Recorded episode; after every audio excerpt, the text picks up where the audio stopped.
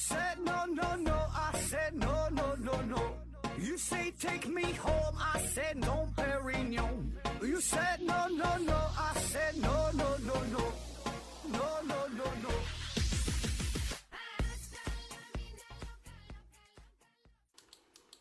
拼命探索不求果，欢迎您收听思考盒子，本节目由喜马拉雅平台独家播出。这一期啊，咱们还是回答一大堆听友的问题啊。这今天的问题呀、啊。问的呀，这个问题呀，哈，挺有意思啊。The first one， 鬼手潮提问说：“盒子，盒子老师，我处了两年的对象啊，分手半年，我处了两年对象，分手半年了啊。他一直呢找我复合，最后呢我决定复合，于是呢去他家找他，结果发现他有一家四口，这家伙你这小日子过他。”呃，虽然已经跟我处对象的前两年就已经离婚了啊，他也给我看离婚证了，但是呢，为了不影响孩子学习，就一直没跟孩子说。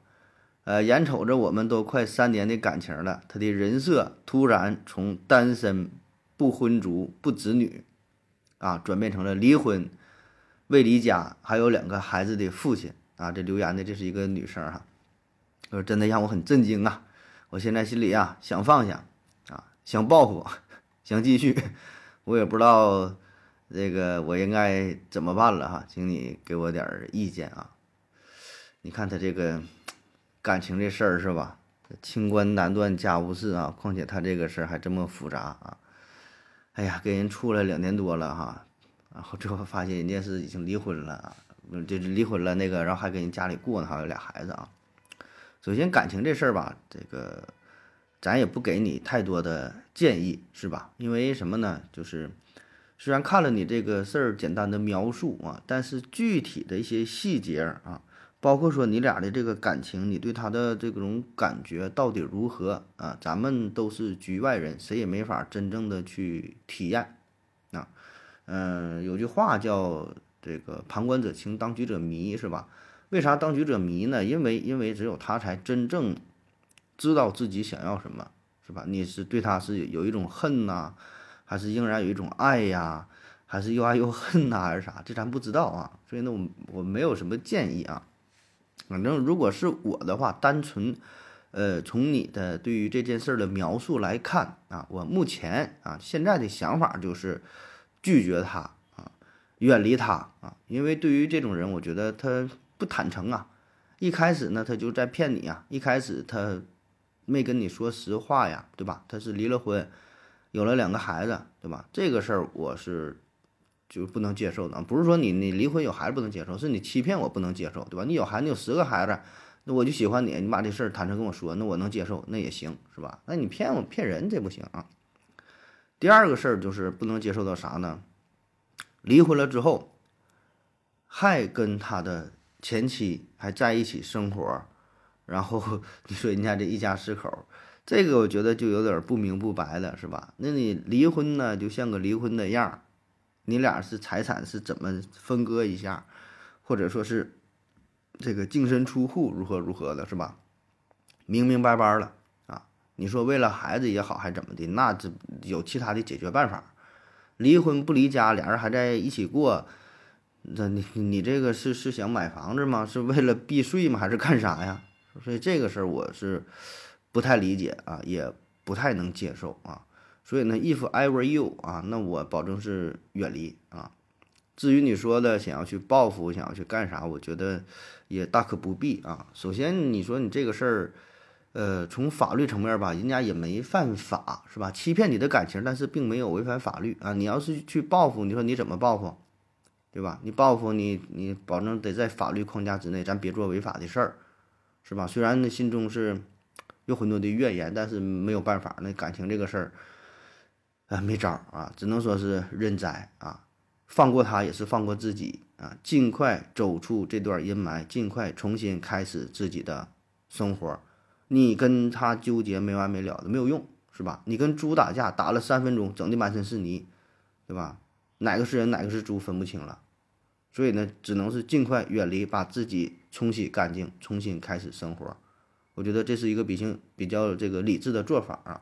当然了哈，咱这还是站着说话不腰疼啊，就是深陷其中的话，可能很难以自拔。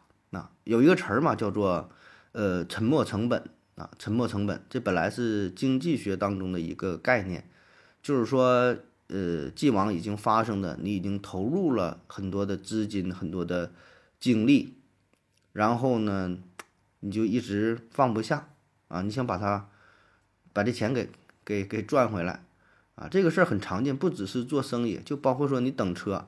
晚上等个公交车要回家啊，等这车等了二十分钟半个点了还不来公交车，然后你就想打车，哎，想想打车吧，哎，又挺心疼钱的哈，打车到家可能得三五十块钱啊，咱说也你这钱干点啥不好是吧？然后想再等一会儿，哎，但是天又很冷，感觉还不来啊，又又想打车，心想我这半个小时我都已经等着了啊，我这应该。再等一等吧啊，莫不如刚开始要打车也就打了，现在等了半个小时，我再等一会儿应该就能来了，是吧？还有呢，像看电影，两个小时的电影，你看了一个小时，感觉这个电影很垃圾，不太好看，按这意思没有什么逆转了，也就这样了。然后不想就想哎，别看了，算了吧。但是又觉得我已经看了一个小时了，我要不看的话吧，这个电影就废掉了啊，没看完，就想继续看，继续看呢，那只能是继续浪费时间，这就叫沉没成本啊！很多很多事儿都是这样，都是因为就是坚持下去的理由吧，就是因为之前付出了很多东西，然后呢，让自己就放不下啊，勉强维持。那么这个事儿呢，在感情当中啊，在这个爱情上啊，哎呀，咋说呢？尽快就是当机立断吧，啊，你付出的越多，越难以自拔。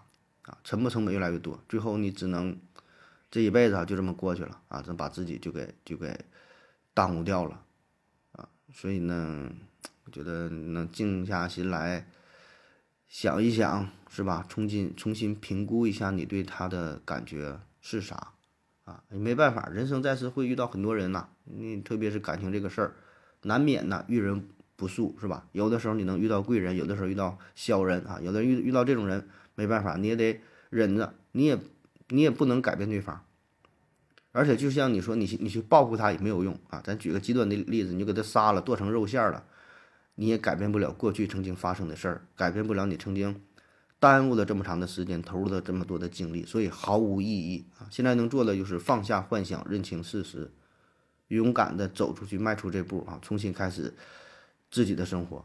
对吧？叫及时止损割肉啊！不要再单向奔赴了。哎呀，我转身当这个当这个情感导师挺好，我觉得这玩意儿挺有意思哈，叭叭叭给别人讲，讲完了不用负责任啊，不用管啊。下一个 ，Winterhub 是 Stupidus 什么玩意儿这名啊？他问了很多问题啊。他说，如果人呐、啊、不喝水，只从食物中获取水分哈，那么人能不能活哈？胃够不够大？然后说不喝水，只靠食物当中的这个水呀、啊，能不能活哈？呃，活是能活，但你看说能活多长时间呗哈。通常咱说你不吃饭，说的能活几天？能活不吃饭能活能活一周，说不喝水是能活三天，一般是这么说哈。但是现在也没法再做这种违背违背这个伦理道德的这个实验了哈。但是咱这个水是非常重要哈。呃，你说不喝水的话呢，你不喝水，很多食物当中也是含有水分的，像很多水果。对吧？像像这个西瓜的含水量能达到多少？百分之九十几、九十五啊，九十几以上。像一些这个蔬菜，像这个冬瓜当中含水很多。而且呢，你说这个食物啊，这个食物的范围也是非常广泛的。那你说像粥啊、汤啊，算不算是食物？对吧？我这个八宝粥或者熬了一锅汤，还有咱说像像像这个饮料，饮料算不算是食物？对吧？那这些都可以提供一定的水分啊。当然吧，这个问题就是呢，确实如果这东西吧，就是如果说水含水量很多，但问题是呢，这里边含盐呐、啊，或者是含糖的浓度很高的话，仍然不能够维持生命，对吧？你像海水的话，那海水它它它这个也也是水啊，这里边的水的含量很多，但是呢，里边有一些主要是氯化钠，对吧？那么这样的话，它比较咸，那喝了也不能维持生命。所以呢，你就看你怎么定义这个食物啊，它包括什么东西。然后你说饮料啊、水果什么，这里边你说含糖、含含盐的这个量到底是多少，对吧？它得有一个限度啊。如果它是太高的话，那人体获取之后呢，它也也维持不了多长时间的生命啊。呃，然后说胃够不够大哈、啊？胃够不够大这个问题我没看懂，有什么够不够够大的？胃挺大的，你吃东西你就你就吃呗，有什么够不够大的？下一个问题，思维盒子提问说，盒子盒子啊，你去旅游的时候啊，呃，是多花钱在住宿上，还是在门票上，还是在交通上啊？这几天网上呃争张家界大雾啊，什么都看不见，还付了门票，盒子认为合理嘛？盒子旅游踩过哪些雷啊？啊，这是关于一个呃旅游的问题啊。先说说这个关于花费的比例啊，那旅游就是这几个大头呗，一部分是这个交通费，一部分呢是住宿费，一部分呢是这个吃，对吧？吃美食，对吧？吃，还有一部分呢就是呃门票看景点上，就是这么。主要这个这这几大部分是吧？剩下边边角角的一些啊，那么说花哪个钱花的最多哈？这个还不一定吧，这个就是看，一方面是你整个这个旅游的时间，另一方面呢也是看你是哪一个类型的旅游哈，你去哪个城市的旅游，看风光的，看这个城市的，看古建筑的，看人文的，看地理的哈，这个差别很大啊。就比如说这个交通费啊。交通费的话呢，我现在总体的感觉，这个交通费的费用呢，跟早些年比，相对来说呢是，呃，越来越低，占比呢是越来越低，啊，就是我感觉机票好像现在也变得就相对比较便宜了哈。你看，就咱，比如说从这从沈阳飞个上海，飞个什么武汉，飞个杭州，飞个飞个青岛，飞个哪的，可能便宜的时候。三五百块钱儿，啊，五六百块钱儿基本就够了，这就挺便宜了。这个有的时候你你你比比那个高铁的，比那个动车的钱都便宜啊。而且呢，这个交通费会被你游玩的时间所稀释啊。啥意思？就是你玩的时间越长，你的交通费就越便宜呗，对吧？比如说你从这，咱从沈阳飞上海啊，机票单程五五百，一来回一千块钱，你玩的时间长啊，你玩半个月。对吧？你玩一个月，那就每天就很低了。我记得有一年我是从北京飞到巴黎吧，机票才多少钱？好像才两千左右，赶上那个打折啊，非常非常便宜，两千多点吧，可能一往返就四千多块钱。然后呢，在法国待了半个月，那你算一下，待了半个月，机票是四千块钱的话，每天每天三百块钱还不到呢，对吧？你不得你得这么算，按那个每天的价格算是吧？然后说，比如说咱从沈阳，我自驾开车到大连。高速费加上油钱，单程三百多块钱，一来回六百多，将近七百块钱。但是我就周末在大连待了两天，那你这么平均一算呢，一天的这个交通费也是三百多块钱，对吧？你从这到大连和从这到这个法国巴黎，这钱都差不多。所以呢，这里边得考虑到一个呃游玩时长的问题啊。那总体感觉，我觉得交通费呢还还好啊，就是如果你要有时间出去玩，交通费并不是。嗯，特别多啊，就是还还算能接受啊。然后呢，就是住宿费啊，住宿费我觉得是越来越高啊，跟那个交通费相比，住宿费现在是越来越贵了哈、啊。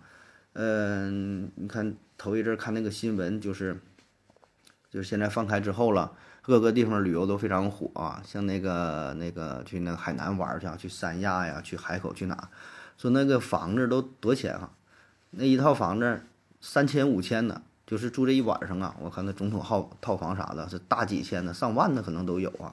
这咱也不太理解啊，这个反正是有点超出我的认知了。你在这睡一宿啊，睡一宿三千块钱，我是有点接受不了啊。反正我是尽可能在住宿上尽量我是能省就省一点啊。因为什么呢？就是对于我个人来说哈，我对住啊，呃要求不高啊。就是一方面呢，我这个睡眠质量还行啊，就是到哪了。倒头就睡啊，属属于这种。你什么太豪华了？你说你这个房间我是十平米的啊，你是给我一百平米的套间，我也就没啥用啊，进屋就睡了啊。另外呢，就是我觉得在宾馆待的时间，我待的是比较短啊。早晨起来了，我洗把脸就出去玩去了，吃喝玩乐，逛吃逛吃是吧？然后晚上了十一二点，就是非常晚才才才回来。所以呢，我在旅店在在这个宾馆里待着的时间呢比较短啊，所以对这个要求并不高啊。除非说有的地方可能就是你要跟家人呐、啊，或者是跟朋友什么的，可能在宾馆里边待的时间比较长，或者是本身这个宾馆里边就有一些服务，嗯，像有一年去那个东南亚是去哪来着？他那宾馆里边有那个泳池，完、啊、事还有别的什么一些玩的，可能那种啊，那个那你贵点就贵点，本身里边就是当一个景点玩了啊，这是另外一回事啊。如果说一般就是住的话，我对这我是尽量选择低一点的，因为本身这就就挺贵了啊。呃，然后说是门票啊，门票呢，门票我觉得也还好吧。门票这钱，说实话，我觉得真是不算特别贵了。呃，你想啊，现在你说这个景点门票才多少钱？呃，头一阵去北京，呃，去故宫，去什么天坛，哎，还是还还去颐和园什么的啊，也不贵，基本是多少钱？三十六十是吧？不到一百块钱，五六十块钱，我觉得还好。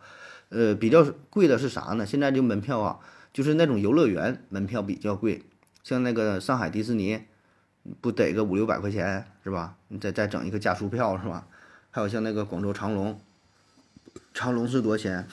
二三百吧。还有什么各地的这个就是游乐园小孩玩的，这个比较贵，因为什么呢？它前期投入也是比较多呀，各种这个玩的项目。是吧？成本比较高，所以这个票价都比较贵，三百五百的啊。剩下一般那种景区啊，也就是几十块钱，五十八十的到头了啊。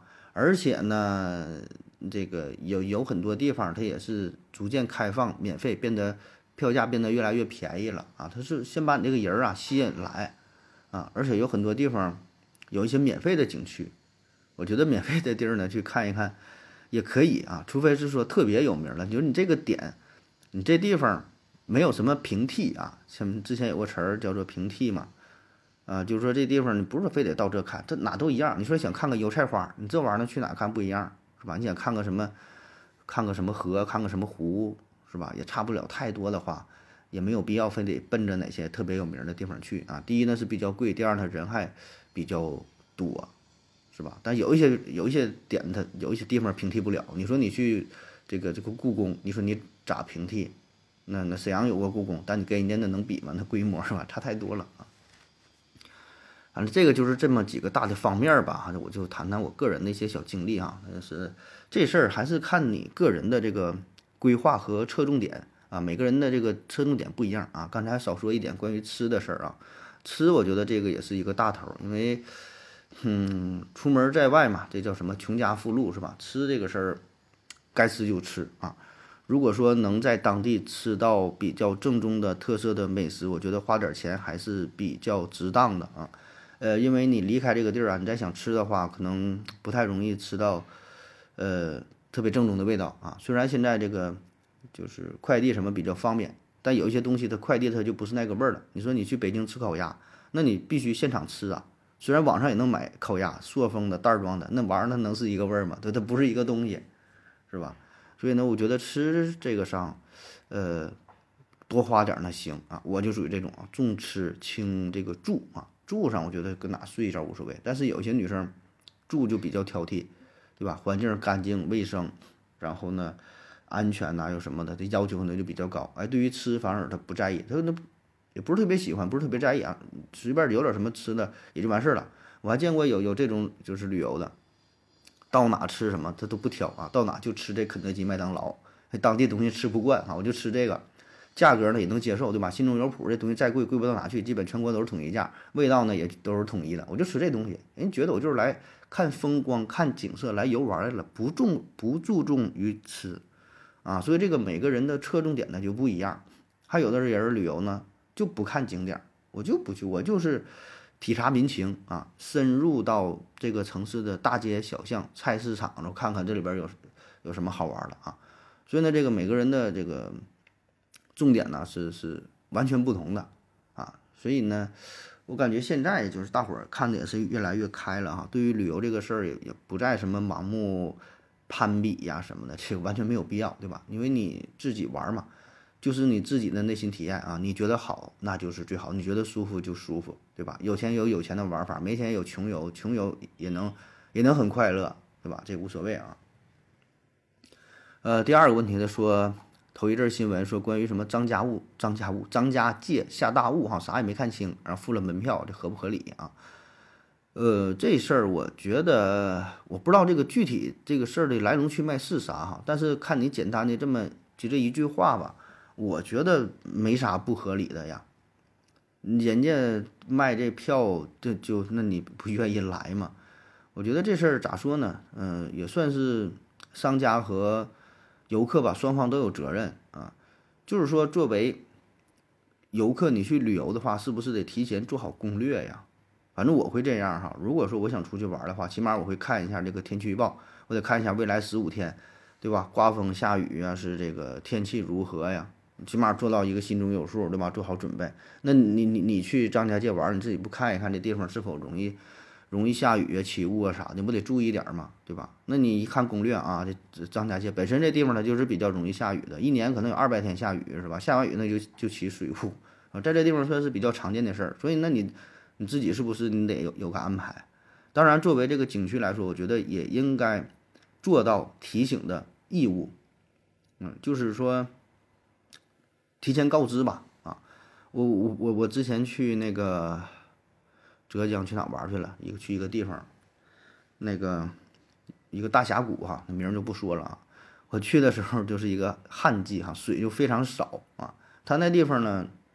嗯，就是靠这个下雨啊，如果雨特别多的话，那个水量很充沛，景色就很好。你去的属于一个枯水期，然后就很长时间没下雨，然后那个水啊基本都干涸了，然后景色你就就非常非常差啊。我去的时候，人家那个买票的时候人就告诉了啊，我是去现场，我去现场买的啊，然后他就说了，他说的你确定要去吗？这里边景色可能差一些，现在水没这么多啊。然后我已经到这地方了。你要是不去的话，你再想找别的景点，还得往别的地方去，就很麻烦啊！我就说，哎，既然来了，到这边打个卡吧，然后去看看了里边确实没有多少水，然后跟那个想象的就差的很多啊。当然，这个是现场购票，可能卖票的人家比较热心，告诉你一下。你要是在网网上订票的话，可能就没法提醒你，是吧？如果要提醒了，可能会影响这个卖票，影响人家这个效益啊。所以这东西咋说呢？这玩意儿双方都有责任，我去来这和稀泥吧，哈哈，你自己理解吧。呃，最后说关于这个旅游踩雷的事儿是吧？旅游踩雷那可是踩过一些雷呀、啊。这个旅游保证就是一个就是一个踩雷的过程啊。呃，早些年呢是跟团游啊，跟团游，说这话得十多年前了，那个那时候。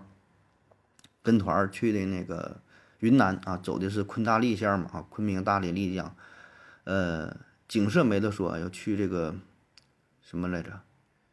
看风花雪月啊，然后去那个玉龙雪山啊，整个景色呃没得说，该看也都看了啊。整个这个团费团费的价格什么呢也也都行啊，但是呢里边就有那个购物的环节嘛，团这个团跟团游嘛，必然都会有，嗯，去云南买那个。买那个玉啊，还有什么银制的饰品啊，当然还不算特别强迫吧，但是，哎，咋说呢？整体体验可能也不是特别好啊。后来呢，也就基本不再跟团游了啊。刚开始那时候年轻懵懂啊，然后也没去过嘛，就跟团游，而且是想占点便宜嘛，就是团价非常低啊。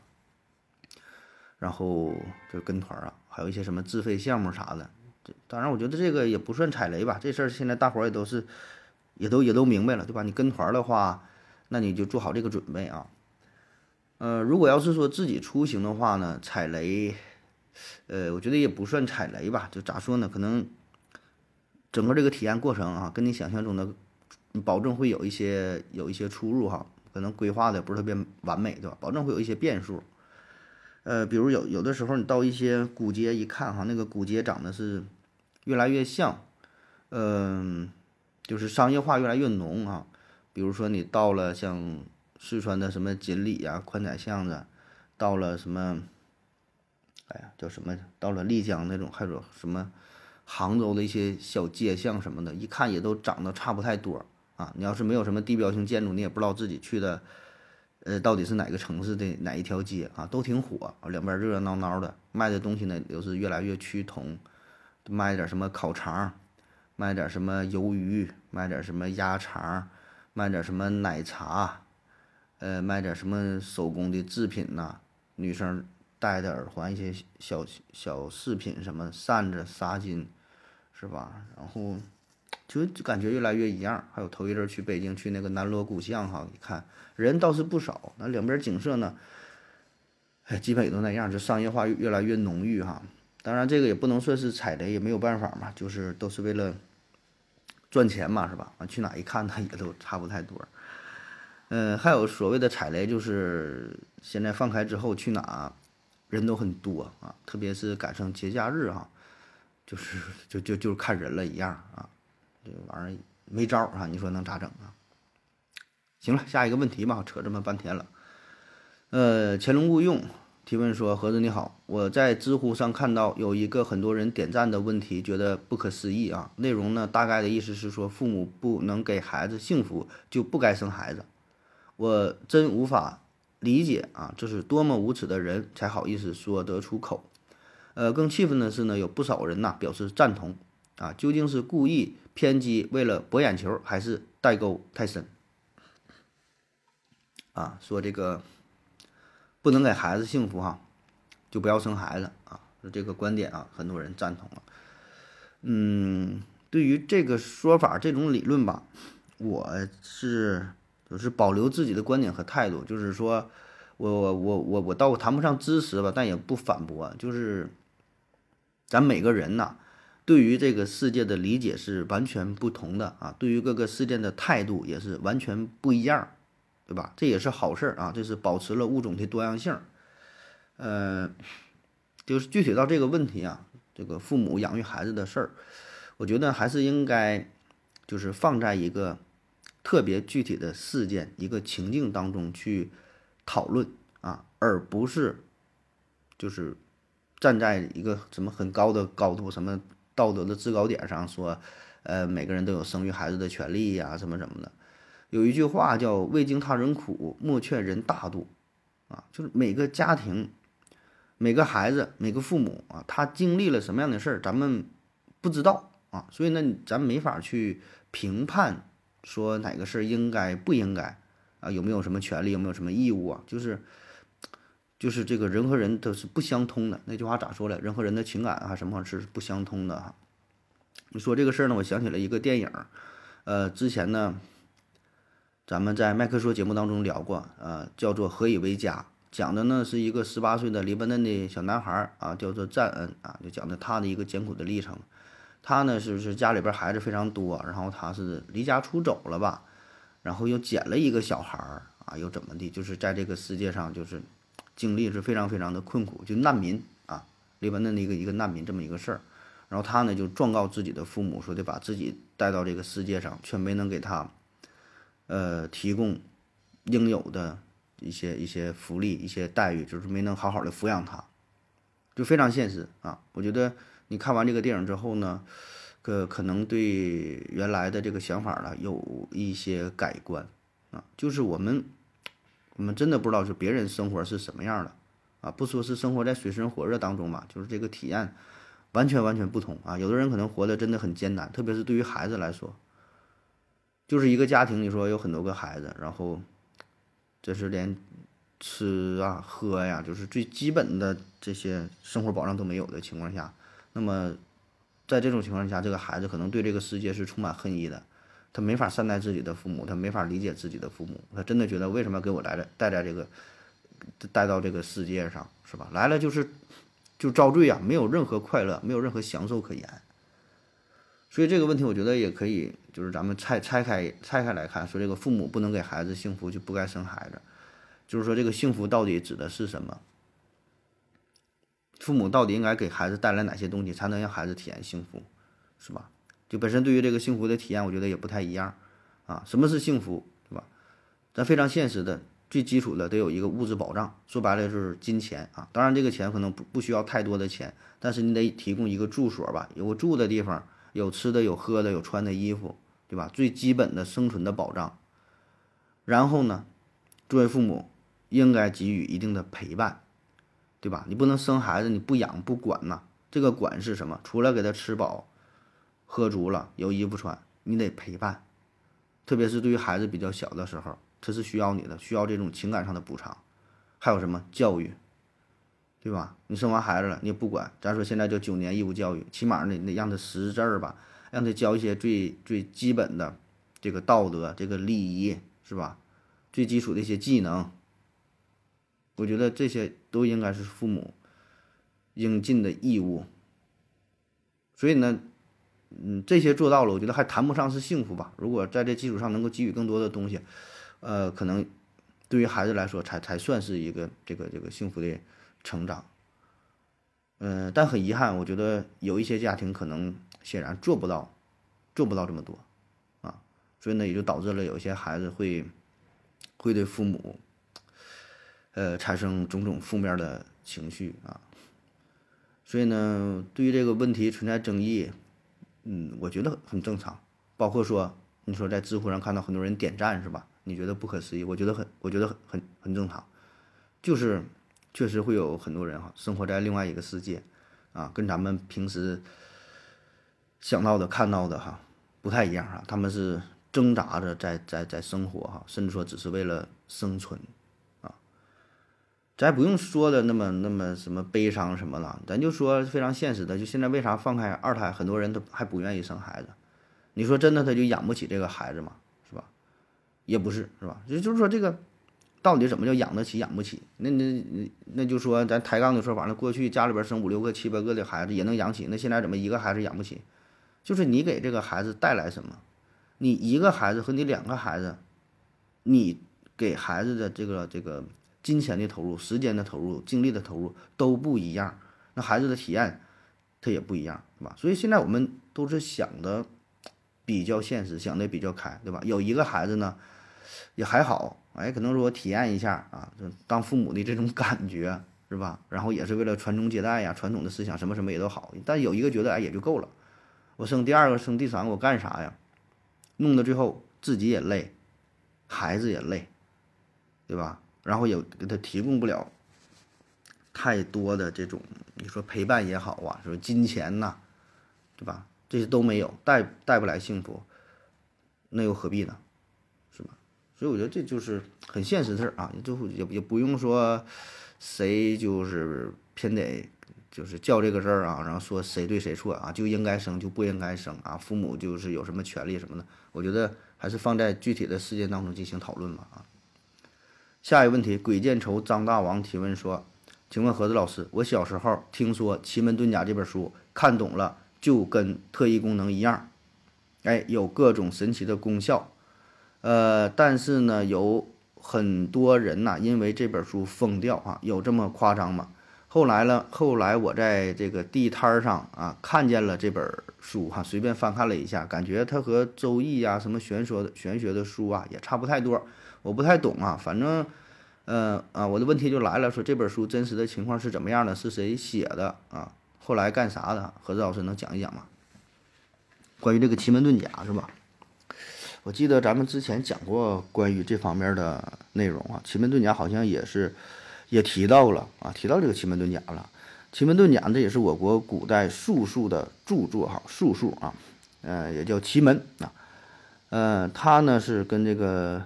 六壬神课还有那个太乙嘛，这是并称为是三大秘宝啊。呃，奇门呢一般都是就是排在这叫三世之首啊，三世之首。呃，这奇门遁甲呢不只是用来预测哈，实际上它包含的范围非常广，包括说像易经也是啊，咱们一说易经啊，什么奇门遁甲这些都是预测的啊，都是什么算命的哈。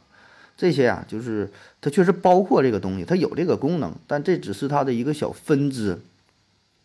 就是说它有很多个功能，它并不只是预测，像奇门遁甲里边也包括天文学、历法学、谋略学啊、战争学、哲学，是吧？就很很很多的思想在这里边。这个奇门遁甲它的起源呢，据说当年是蚩尤作乱，然后呢轩辕皇帝打这个蚩尤啊打不过，然后九天玄女然后授他是奇门遁甲，就是当时把它是当做一个兵书。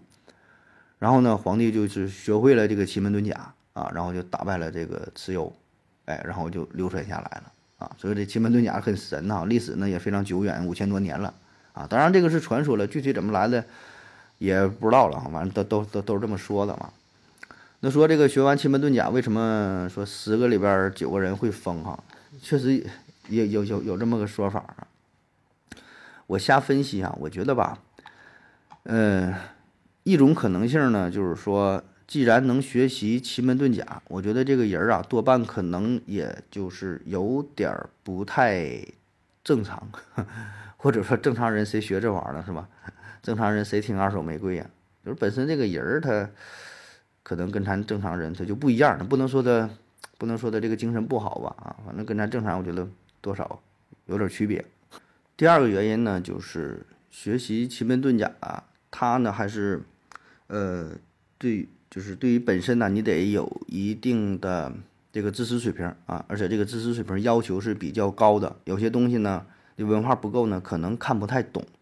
啊，你看了之后你就感觉啥玩意儿了是吧？里边又有图，有些什么字儿可能也都不认得，说的呢是非常晦涩难懂啊。所以呢，如果有一些人本身知识水平不行，然后又去看看了之后呢，可能产生一些误解，甚至说呢是就是自己瞎想啊，就是走的这个旁门左道了啊，误入歧途了，走火入魔了，越想脑子越不好使，最后想想就是着魔了，魔怔了是吧？然后就就疯了。这个呢，我觉得也是一种可能。还有一种可能呢，就是可能他本身有点这个知识文化水平，但是呢，他的理解可能跟真正的意思呢并不一样，产生了一些误解，加入了自己的一些一些想法，最后导致了走火入魔的也有啊。那还有一种可能呢，我觉得人家可能就真的是看懂了，真正的是得道者啊，成仙成佛了或者啥的，是吧？有了很高的水平，但是这种人的行为啊。这超出咱们普通人的理解了，就是咱们看不懂。那真正的大师大神啊，咱咱一看可能就是精神病，是吧？下一个问题，乾隆无用提问说：何子你好，呃，最近呢在想一个问题，就是小升初为啥不采取分数呃优先的原则进行录取？这样呢，既照顾了学习好的农村学生，又解决了炒学区房的问题。呃，也更能激励老师和学生，同时也给学生和家长选择的权利啊，一举多得的事儿啊，不可能没人想到，但为啥没这么做？呃，思维盒子回复说：“你想把小学也变成修罗场嘛？”呃 ，K 二一五二 回复说：“为了教育公平，防止教育腐败和资源垄断啊。”说关于这个小升初的问题，小升小升初的问题呢，一般呃现在是考采用这个户籍。户籍的原则，当然也会考虑分数，就是就近嘛，就你家在哪，然后你就去哪上学啊，是吧？这个不像是考大学啊，是按这个录取分数线啊进行报考啊。然后他这一直说呢，小升初为啥不能按这个分数啊？我觉得首先啊，那如果要是小升初也按分数来录取的话，必然会给小学生带来巨大的学习的压力，是吧？就像思维盒子说的，你把小学生也变成了一个修罗场，那大伙儿一天也就不用玩了，那从小学就开始拼命的这个这个学习，拼这个成绩，哎，那真是你说这个童年呐、啊，有点可悲了，是吧？因为他们不不想着别的了，从上小学开始啊，一直你说得学啥时候是个头啊？所以呢，我觉得就是为了减少这个小学学习的压力吧，啊，这是一方面原因。而且还有一方面原因是啥呢？就是小学的这个学习成绩这个分数并不能反映孩子真实的实力，因为小孩他很不成熟啊，嗯、呃，波动呢也会非常大啊。就是很多小学的学习不咋地的，可能上了上了初中上了高中，哎，他成绩就上来了。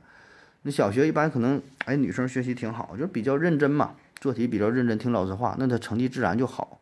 所以单纯用分数来进行划分的话，我觉得也不是特别合适，是吧？这个这就是分数并不能反映孩子真实的能力和水平，而且很多小学生，你说那都考双百，那你说咋整？都考双百，你说怎么分是吧？全班一百个人，八十个考双百的啊，十五个考就是一百加九十九的啊。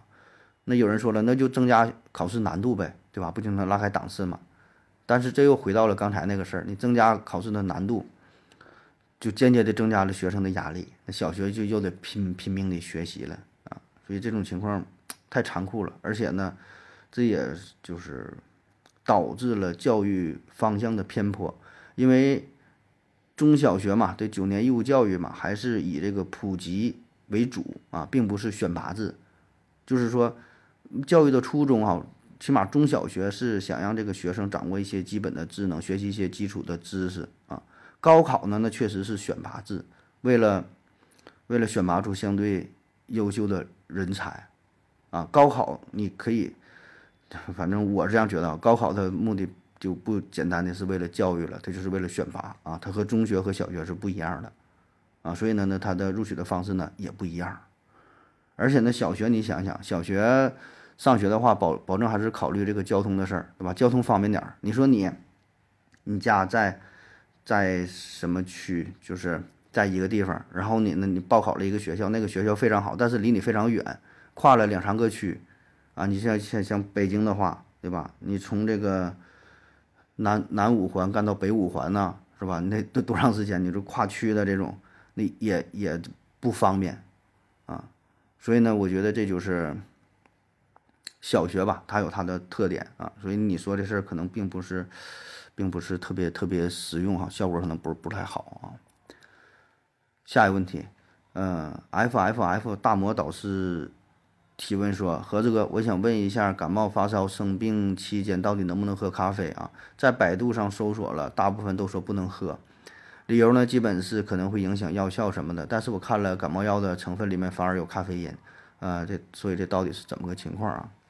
说感冒期间是否能喝咖啡啊？我觉得这个严格的说，那你就看药品说明书啊，药品说明书上面都会有一个呃用药的注意事项，就是说吃这个药的时候啊，不能吃其他什么东西，这上面都会写着啊。如果它上面没写没写不能喝咖啡，那你就喝呗啊，也无所谓吧啊。嗯、呃，然后网上说那些不能，为啥不能说喝咖啡啊？主要可能就是因为这个咖啡它容易导致机体兴奋，心跳加快。对吧？不利于休息。你感冒的时候，保证是让你多休息、多睡觉啊。你喝多了咖啡，可能让你很兴奋，睡不着啊，头晕脑胀的，不舒服呗啊。嗯、呃，而且还有一方面原因，我觉得就是吧，你要是在网上查，就是这些注意事项啥的，它有很多套话，就告诉你生病期间什么多喝水、多吃水果蔬菜，避免进食呃辛辣刺激性食物，早睡早起，保证保持这个良好的作息。时间啊，适当的运动，避免久坐啊，嗯，这个戒烟戒酒，少喝浓茶，少喝咖啡，调整心态，配合治疗，就是他这一大堆套话，并没有错啊。但是说是否针对于你这个，是否针对你这个病，它并不一定啊。所以咱就很多就是抱着什么宁可信其有的这个态度嘛，对吧？哎呀，那那个都感冒了啊，咱就是，就就是不不不让喝啊，就别喝了。嗯，就没有人细究这些东西。你说真要你就查这个药理学啊，查什么病理学啊，到底有什么反应啊？没有人考虑这些东西，是吧？都是觉得哎呀，行了，差不多得了，哼，都这态度。下一个，雷神 V J 提问说，我儿子小学六年级有道题哈、啊，盒子呢给你看看，说一杯糖水有一百五十克，糖和水的比呀、啊、是一比五，喝掉一半之后再加满水，这时候糖和水的比是多少？呃，这我算的是一比十一哈，不知道对不对哈。我的想法是，就你这道题这里边的一百五十克是一个多余的条件哈。你不说糖和水是一比五吗？糖和水原来是一比五，喝了一半啊，就变成了零点五比上二点五，对吧？喝一半嘛，都都减一半，然后加满水，加满水呢就是糖这边不变，糖呢还是零点五，那水呢那边呢就是二点五变成了五点五啊，因为要求你这个。原来是一比五嘛，就相当于一共是六份，对吧？那你这边还是零点五分，那边就变成五点五分了，是吧？那就是零点五比五点五呗，就是一比十一。下一个问题，古德猫宁提问说，有个问题困扰我很多年了，比如早晨，比如第二天早上五点起床哈，从二十二点开始到两点呐，一直躺床上闭着眼睛睡不着。呃，实际只有两点到五点之间睡着了，这样算不算熬夜啊？一天只睡三个小时能够缓解疲劳吗？百度了一下，答案都不一样，忘解答啊。关于这个这个睡觉的事儿啊，说你这个晚上二十二点上床到两点躺着没睡着啊，两点到五点之间才睡着，算不算熬夜啊？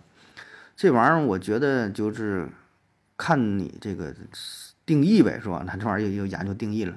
首先，我觉得吧，你这个跟熬夜状态还不太一样，因为你从二十二点晚上十点你躺床上了，你闭上眼睛了，这也是一种休息的状态呀、啊。咱有个词儿嘛，叫闭目养神，对吧？你在床上躺着和你在床上玩手机那都不一样，你躺着就是一种休息呀、啊，就是你在呃床上躺着，你清醒的、很安静的状态，这个时候你大脑出现的是个阿尔法波。如果你睁眼睛接受外界刺激，这就是贝塔波。你大脑这脑电波它也不一样，所以呢，你这个状态也不一样。躺着本身，我觉得这就算休息。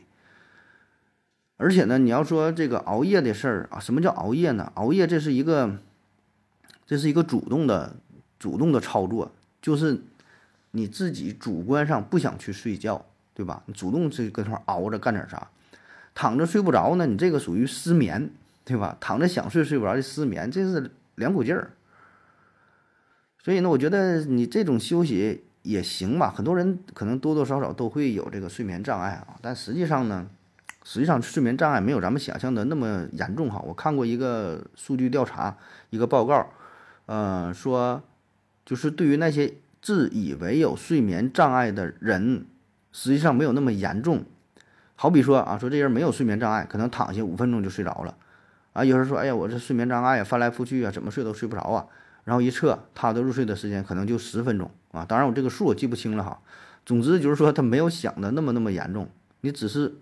自己感觉睡不着，由此呢带来了很多的焦虑啊！如果你就是就是别纠结于这个事儿啊，你不想这个事儿，其实你已经睡着了，你暗示自己已经睡着了啊。然后说这个睡三个小时是否能够缓解疲劳啊？这事儿我觉得就不用百度了啊！你要是说睡个觉还百度，我觉得那你真的就是有点焦虑了。睡觉这个事儿嘛，就跟吃麻辣烫一样，我感觉。你你你觉得够用，那就行。你说你吃麻辣烫，你说还得百度，我吃麻辣烫放这个几勺辣椒油比较合适，那你不就自找的吗？有的人能吃辣，你放八勺；有的人不行啊，放一点都不行，对吧？你给我来个这个来碗麻辣烫啊，不麻不辣不烫的啊，整整杯白开白开水喝得了。所以睡觉这个事儿就看你自身的需求，你每个人从事的行业，你是脑力劳动、体力劳动。你每天你干啥工作多长时间了，然后说你这个需求是多少。有的人他睡八个小时也不够睡，真有这样的，说那个谷爱凌不得一天睡十个点呢，是吧？有的人可能就是睡五六个点就够了，觉比较轻。有的人睡睡眠呢是晚上睡一会儿，白天呢中午还得睡一会儿，或者下午还睡一会儿，时间很不规律。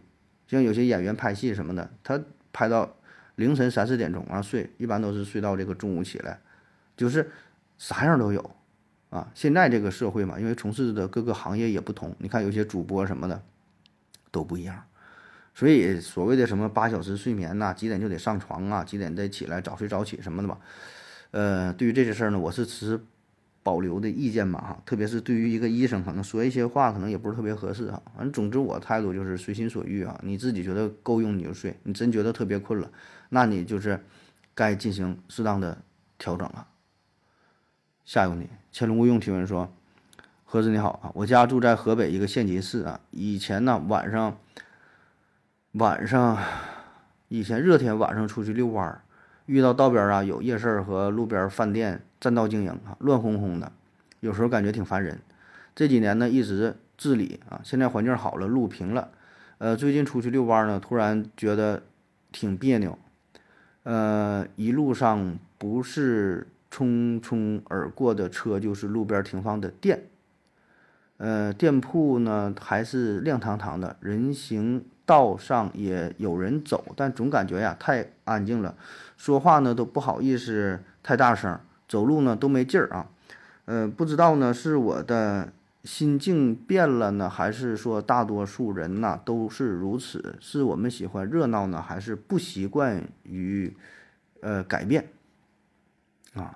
他这个说的描述的非常非常细腻哈，这么一个情况，就是说原来在这么一个县城是吧，然后闹闹哄哄的啊，不太喜欢。那真正变化了之后哈、啊，感觉呢还是挺怀念原来的那个场景啊。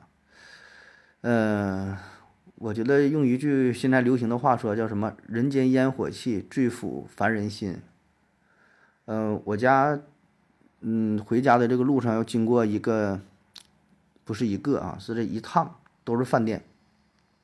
一趟饭店，就这街道两边，我估计能有多少家，不下个三五三五十家应该对着开。嗯，头些年呢是创城，所谓的创城呢就是什么创建什么文明城啊，什么什么卫生示范城什么城，一创城呢就是管得特别严啊，这些饭店呢也不让整的那种乌烟瘴气的，然后很多牌子呢都变得就是规范嘛，都一致啊，白底黑字了，整的都跟卖寿衣似的，就瞅着特特别难看，然后不那么热闹了。后来又改了，改回去了。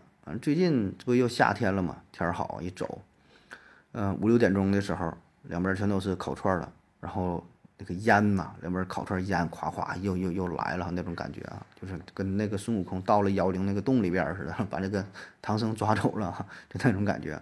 里边全是干干烧烤的地桌了哈，很热闹啊。所以呢，这个场景就是看每个人的这个体会吧啊。反正我我是挺喜欢这种感觉的，所谓的人间烟火气是吧？觉得这个才是生活啊，就在这种环境待着呢，还是挺好的。当然了，也别离家太近哈，真要是自己家楼下这样的话，也挺闹心啊，烟挺大、挺呛的，然后吵吵闹闹的是吧？待一会儿行，时间长了也挺闹心啊。嗯，所以你说这种感觉呢，就属于啥呢？就是怀念这个人间烟火气是吧？因为人嘛，毕竟。他都得吃饭呐、啊，吃饭是头等大事，对吧？为啥叫人间烟火气？因为咱们人他就得吃饭，神仙不用吃饭啊，人间才才有才有这个饭，才有烟火，才能做饭，是吧？神仙都都不用，神仙吃蟠桃行了。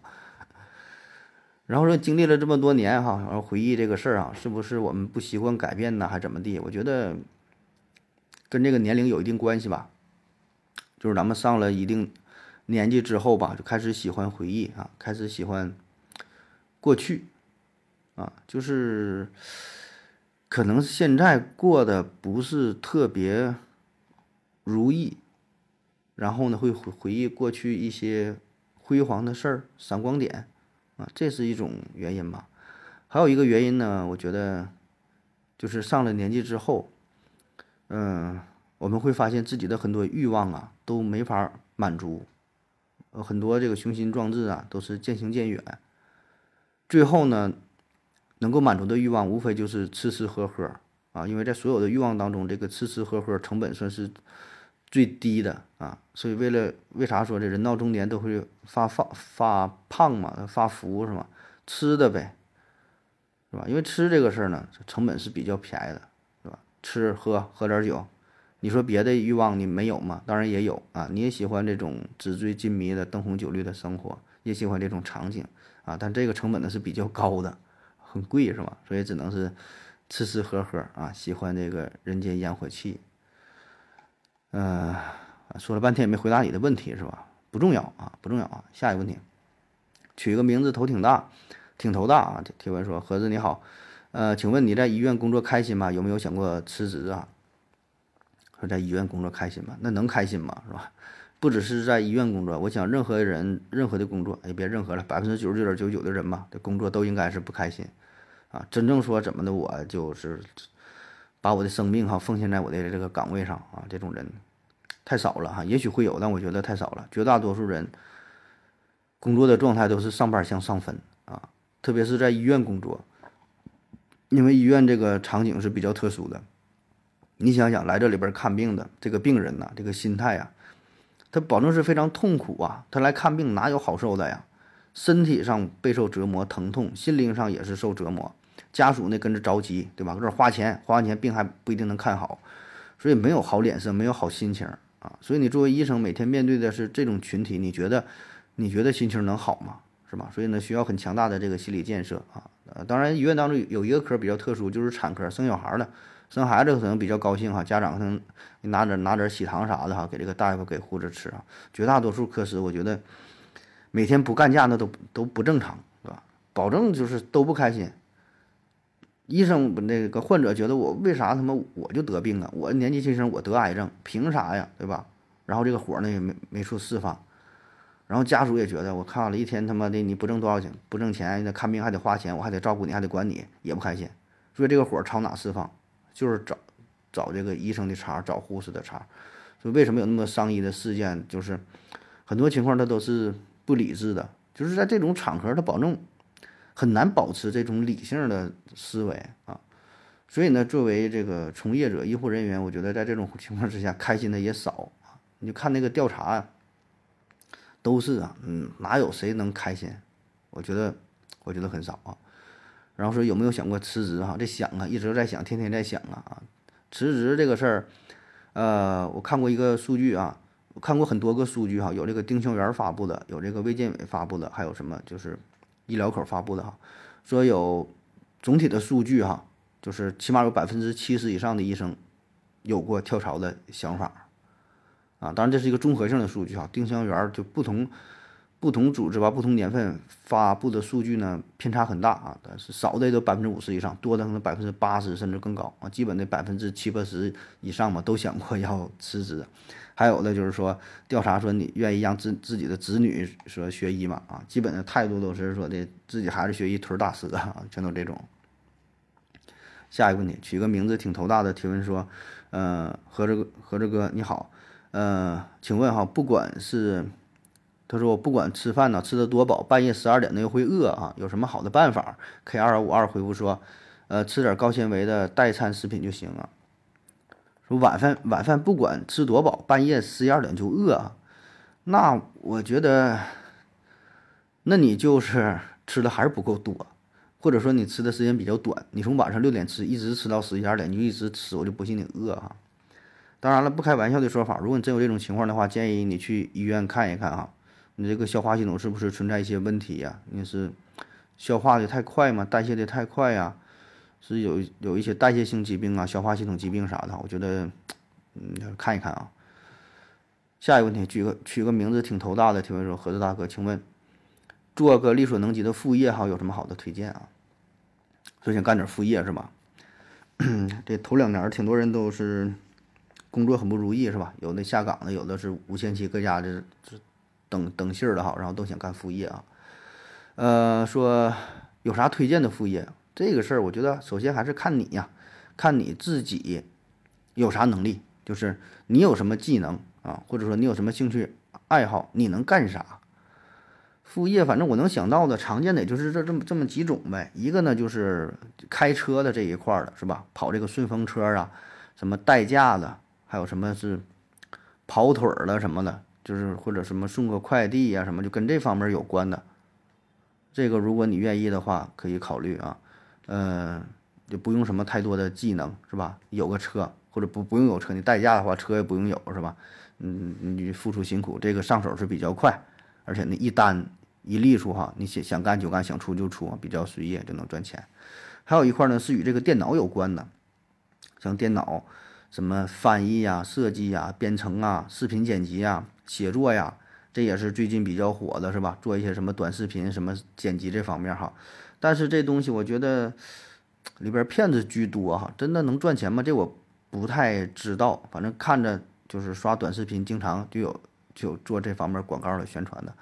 还有像咱做音频的哈，因为我做音频做了挺长时间了，算是有点心得哈。嗯、呃，也经常有这个有这个招募说什么音频主播的哈，也不用什么设备，手机就能录音啊，一小时几十块钱、上百块钱的啊，这种我觉得也是慎重吧啊，这钱这个我真觉得没有这么好挣啊，因为这种这行业多少懂一点啊。还有像什么心理咨询师考个证什么就能赚钱。这我觉得都不是特别靠谱，就跟之前说的代驾呀、什么顺风车的相比，这个。都不太靠谱啊，而且周期可能会很长，短时间内我觉得很难变现啊。还有像一些女生啊，做什么直播呀、美妆带货呀、拍什么 vlog 呀，说什么这种，这我不太知道。我觉得也许能赚钱吧，如果你长得特别漂亮啊，有这方面的天赋啊，善于表演或者口才比较好的话，嗯，网络上确实有很多的机会，也许呢让你短时间内就会涨粉很多啊，很快就能变现啊。但是呢，对于绝大多数人，我觉得只是做分母。啊，你想赚钱还是挺费劲儿啊，所以说来说去吧，我觉得还是结合你自身的一些特长啊，就是说你有什么能力，就是你本本职工作干啥的啊，如果能跟这个相关最好了，因为你对这个行业比较了解，或者是说跟自己本职工作完全没有关系，但是你就是有兴趣有爱好，而且确实有这种能力啊，就是这个第二职业嘛，对吧？那你也可以去做啊，或者说你就是想持续学习。啊，我想学这个东西，我想学这门手艺，本身我不会，但是我想我想学，然后呢，我学完了我再能输出，对吧？我先输入到输出也可以。所以这个没法给你具体推荐是啥，对吧？得结合你自身的情况啊。但是你不妨在网上搜一搜，看一看吧，然后呢，对自己进行一个客观的评估啊。先别着急去下手，先别着急去投入太多的金钱和时间啊，还是评估一下，对吧？这磨刀不误砍柴工，然后呢，给自己做一个规划，你是想打持久战，还是说想赚赚做这个短线儿，对吧？还是说你有什么想法的？好了，以上就是今天的全部内容，感谢各位的收听，谢谢大家，再见。感谢您的聆听，如果您也想提问的话，请在喜马拉雅平台搜索西西弗斯 F M， 在最新一期的节目下方留言即可，欢迎您的参与，我在这里等你哦。